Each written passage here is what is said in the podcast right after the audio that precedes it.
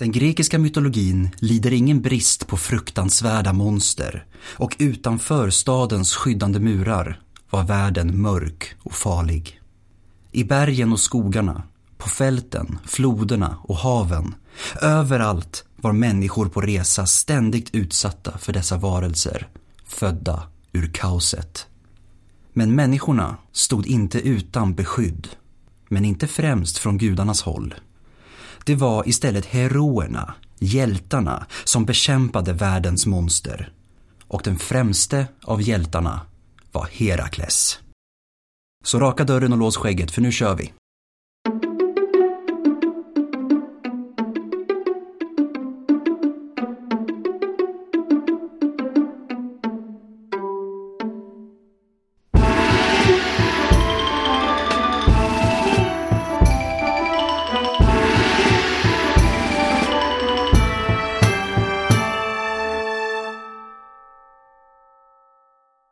Hej och välkomna till Podius Castus, en podd om antiken. Jag heter Adam och detta minisnitt kommer att handla om Herakles. Herakles var en hero, eller hjälte. I konsten känns han oftast igen på lejonskinnet han bär över sitt huvud och sina axlar. Han var en bågskytt, men slogs också med en stor klubba. Och det fanns få hjältar som kunde matcha hans styrka och slughet. Ordet hero har två betydelser och den ena behöver inte utesluta den andra. Antingen är det den dödliga avkomman till en människa och en gud, en så kallad halvgud. Eller så är det en död person vars dåd i livet skänkt kraften att skydda de levande. Man är alltså mer än en människa, men mindre än en gud. Det var särskilt vanligt att en stads legendariska grundare hyllades som hero och kunde få ett tempel i staden. Herakles är dock lite speciell, men innan vi går in på det så är det väl ändå bäst att börja från början. Och som så ofta i grekisk mytologi börjar det med Zeus. Zeus blev förtjust i Alkmene, drottning av staden Tiryns på Peloponnesos. I enlighet med sin vanliga modus operandi förvandlar sig Zeus, den här gången till kungen, Amfitrion. Resultatet av detta skulle komma att bli Herakles. Hera, Zeus hustru och hans syster, figurerar ofta i berättelser som har att göra med Zeus ständigt återkommande otrohet. Hera blir ofta hämndlysten både på de som Zeus förfört och på de barn som föds ur affärerna. Alkmene och den ofödde Herakles var inget undantag. När det började bli dags för Alkmene att föda skred Hera till verket. Hon fick Zeus att svära en ed att det idag skulle födas en son till honom som skulle härska över alla sina grannar. Allt pekade mot att denna son skulle vara Herakles. Men Hera begav sig sedan genast iväg till staden Mykene. Där påskyndade hon den mykenska drottningens graviditet samtidigt som hon lät fördröja Alkmene. På så sätt blev det istället den mykenske prinsen Eurystheus, inte Herakles, som föddes den dagen och som skulle komma att bli kung över alla närliggande städer. Men vänta lite nu, kanske ni säger. Vem är den här Eurystheus och var han också en son till Zeus? Det är nämligen så att Eurystheus var sonson till Perseus, hjälten som dödade gorgonen Medusa. Och Perseus, han var i sin tur son till Zeus. Så ja, tekniskt sett var Eurystheus son till Zeus. Men då först i tredje led. Här behöver vi ta en liten avstickare från vår berättelse. Det är nämligen viktigt att komma ihåg att den grekiska mytologin är byggd på muntliga berättelser. Därför finns det ofta olika versioner av samma berättelse. Även om huvudnarrativet oftast är ganska enhetligt kan vissa detaljer eller ordningen på olika händelser komma att skilja sig från version till version. I vissa versioner föddes till exempel Eurystheus i Argos istället för i Mykene. Men nu återvänder vi till Tiryns, där Alkmene har blivit livrädd för Heras hämnd. Kort efter att hon äntligen fött Herakles satte hon därför ut honom i naturen och övergav honom. Athena eller Hermes, beroende på version, räddar den lille Herakles och tar med honom till Olympen. Det var ju trots allt deras lilla halvsyskon som hade lämnats där ute för att dö. Väl på Olympen förstår inte Hera vem spädbarnet är och av medömkan ammade hon honom. Men vi vet ju att det här var inte vilket litet barn som helst. Den lille Herakles sög så hårt att Hera fick ont och slet bort honom. I och med att hon gör detta sprutar hennes bröstmjölk över himlen och bildade Vintergatan. Ni hörde rätt. Det grekiska ordet för Vintergatan, Galaxias kyklos, innehåller ordet gala, mjölk, och betyder oragrant den mjölkiga cirkeln. Så om någon tidigare varit nyfiken på varför det heter Milky Way på engelska, ja, då vet ni det nu. Genom att ha blivit ammad av en gudinna hade Herakles nu fått ytterligare gudomliga krafter och han återfördes till Alkmene i Tiryns. Hera var dock såklart inte särskilt glad. Det finns nu en risk att följande mening kan bli lite förvirrande. Det är nämligen först nu som Herakles får sitt namn. Hans föräldrar hade först döpt honom till Alkides. Men i ett försök att lindra Heras ilska döpte man om Alkides till Herakles. Och Herakles, det betyder Heras ära. Det verkar dock inte ha uppfattats som särskilt hedrande uppe på Olympen. En kort tid senare sände Hera 2 stora giftormar till Herakles barnkammare i palatset. När Herakles amma senare kom in i rummet måste hon ha blivit förskräckt över den syn som mötte henne.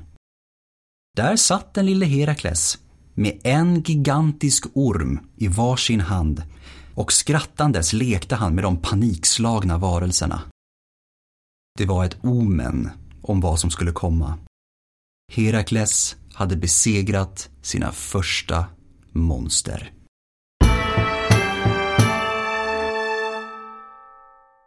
Herakles växte sedan upp som prins i Tiryns och som prinsar ofta gör gifte han sig med en prinsessa, Megara av Tebe, och de bildade familj.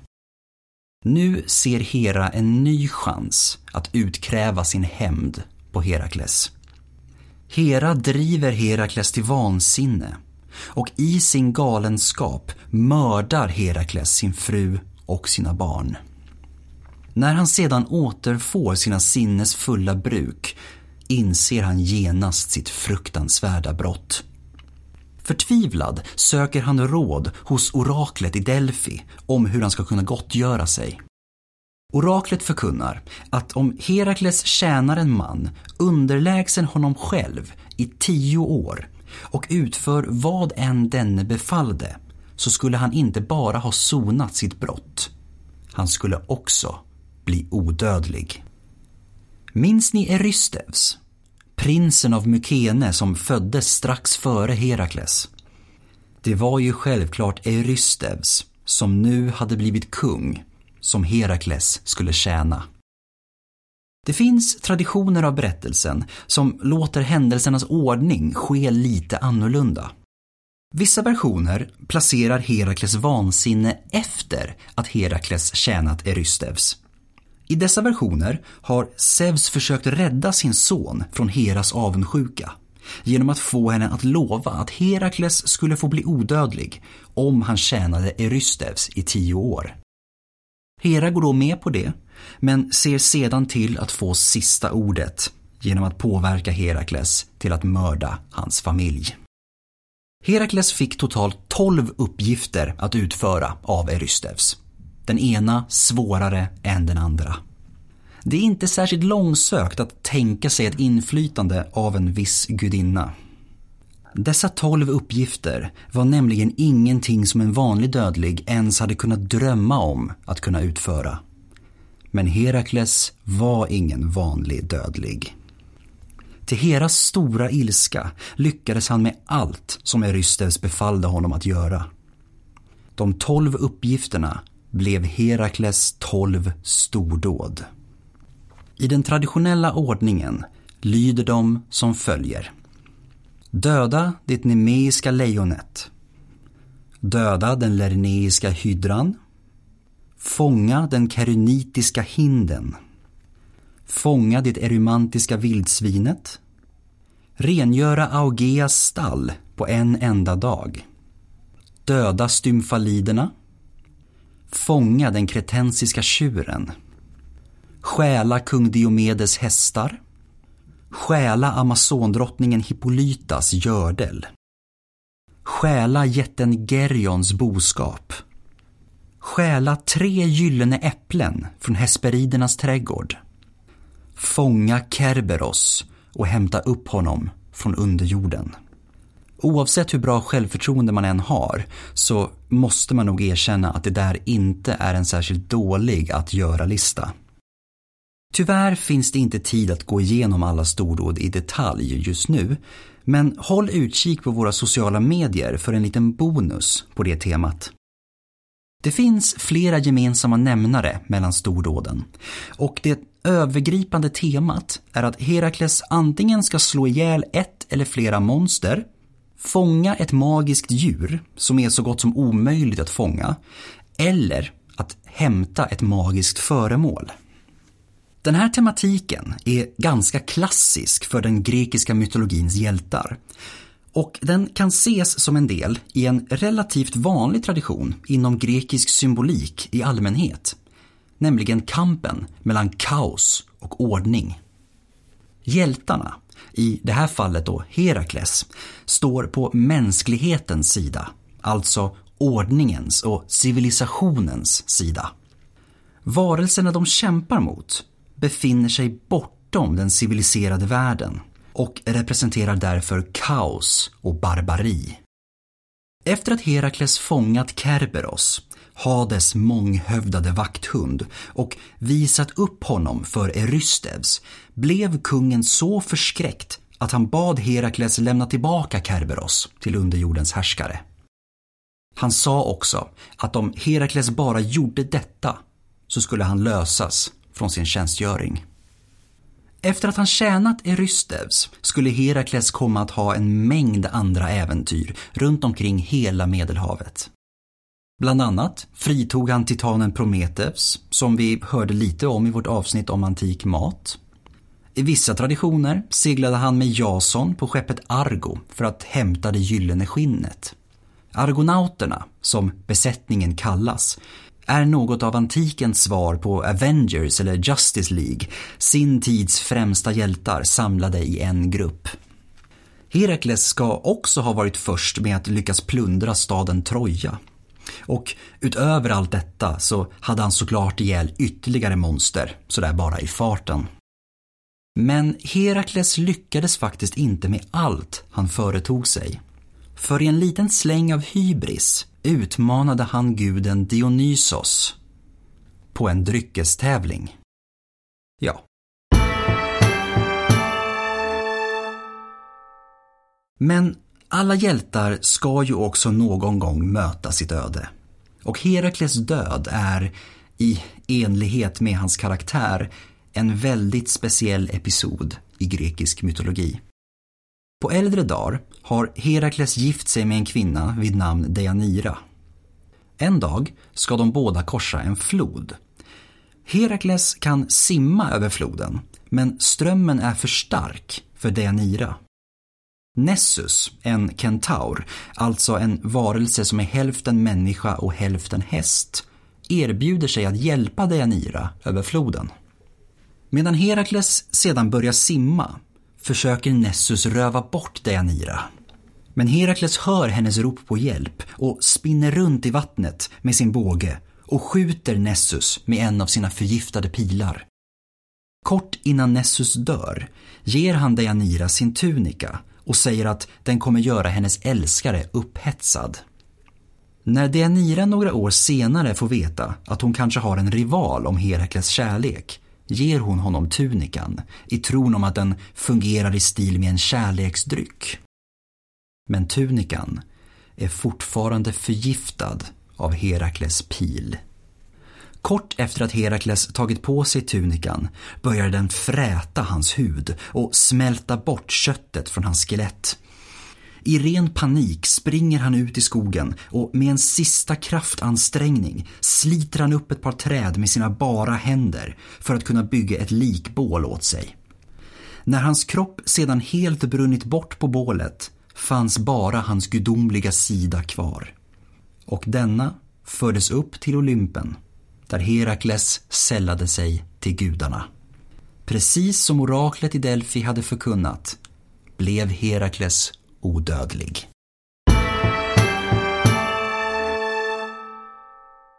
Som jag nämnde i början har ordet hero eller hjälte främst två betydelser. Antingen är det den dödliga avkomman till en människa och en gud, alltså en halvgud. Eller så är det en död person vars dåd i livet skänkt kraften att skydda de levande. Och ni minns ju också att det var särskilt vanligt att en stads legendariska grundare hyllades som hero och kunde få ett tempel i staden. Men så har vi då Herakles. Herakles blir en gud i och med sin död och blir alltså odödlig. En hjältes grav var vanligtvis platsen dit man gick för att be hjälten om beskydd, och det var också här som man kunde bygga ett tempel. Men Herakles fick ju ingen grav. Herakles blir istället hela mänsklighetens gudomliga beskyddare, snarare än en ensam stads beskyddare, likt en vanlig tråkig hjälte. Ett tempel till Herakles kunde alltså byggas var som helst. Och tempel byggdes. Herakles blev omåttligt populär, både som ett ideal att sträva efter och som en karaktär att både jämföra sig med och hävda släktskap med. Flera kungliga släkter skulle genom århundradena påstå sig vara ättlingar till hjälten, bland annat de båda kungafamiljerna i Sparta. Herakles blev även mycket populär på den italienska halvön, först bland etruskerna som kallade honom Herkle, och sedan även hos romarna där han var känd som Herkules. För flera romerska kejsare blev han mycket populär att jämföra sig med. Ett exempel på detta fick vi stifta bekantskap med i vårt allra första minisnitt, nämligen Commodus. Commodus uppträdde ju på arenan som en bestiarius, en gladiatorlik kämpe som slogs mot vilda djur, precis som Herakles. Man kan ju dock ifrågasätta just hur vilda djuren var som kejsaren fick slåss mot. Men nu ska vi inte vara så där. I mer modern tid känner vi såklart igen Herakles från populärkulturen, då oftast benämnd med sitt latinska namn, Herkules. De kanske mest välbekanta exemplen på detta är 90-talets tv-serie och Disneys tecknade långfilm. Och vem kan glömma att Arnold Schwarzenegger 1970 inledde sin filmkarriär genom att spela Herakles på äventyr i New York. Från zero till hero, precis som vår antika hjälte. Jag heter Adam och ni har lyssnat på Podius Castus, en podd om antiken. Följ oss gärna på Facebook och Instagram, och vill ni komma i kontakt med oss kan ni även göra det på podiuscastus@gmail.com. Tack för mig och på återhörande.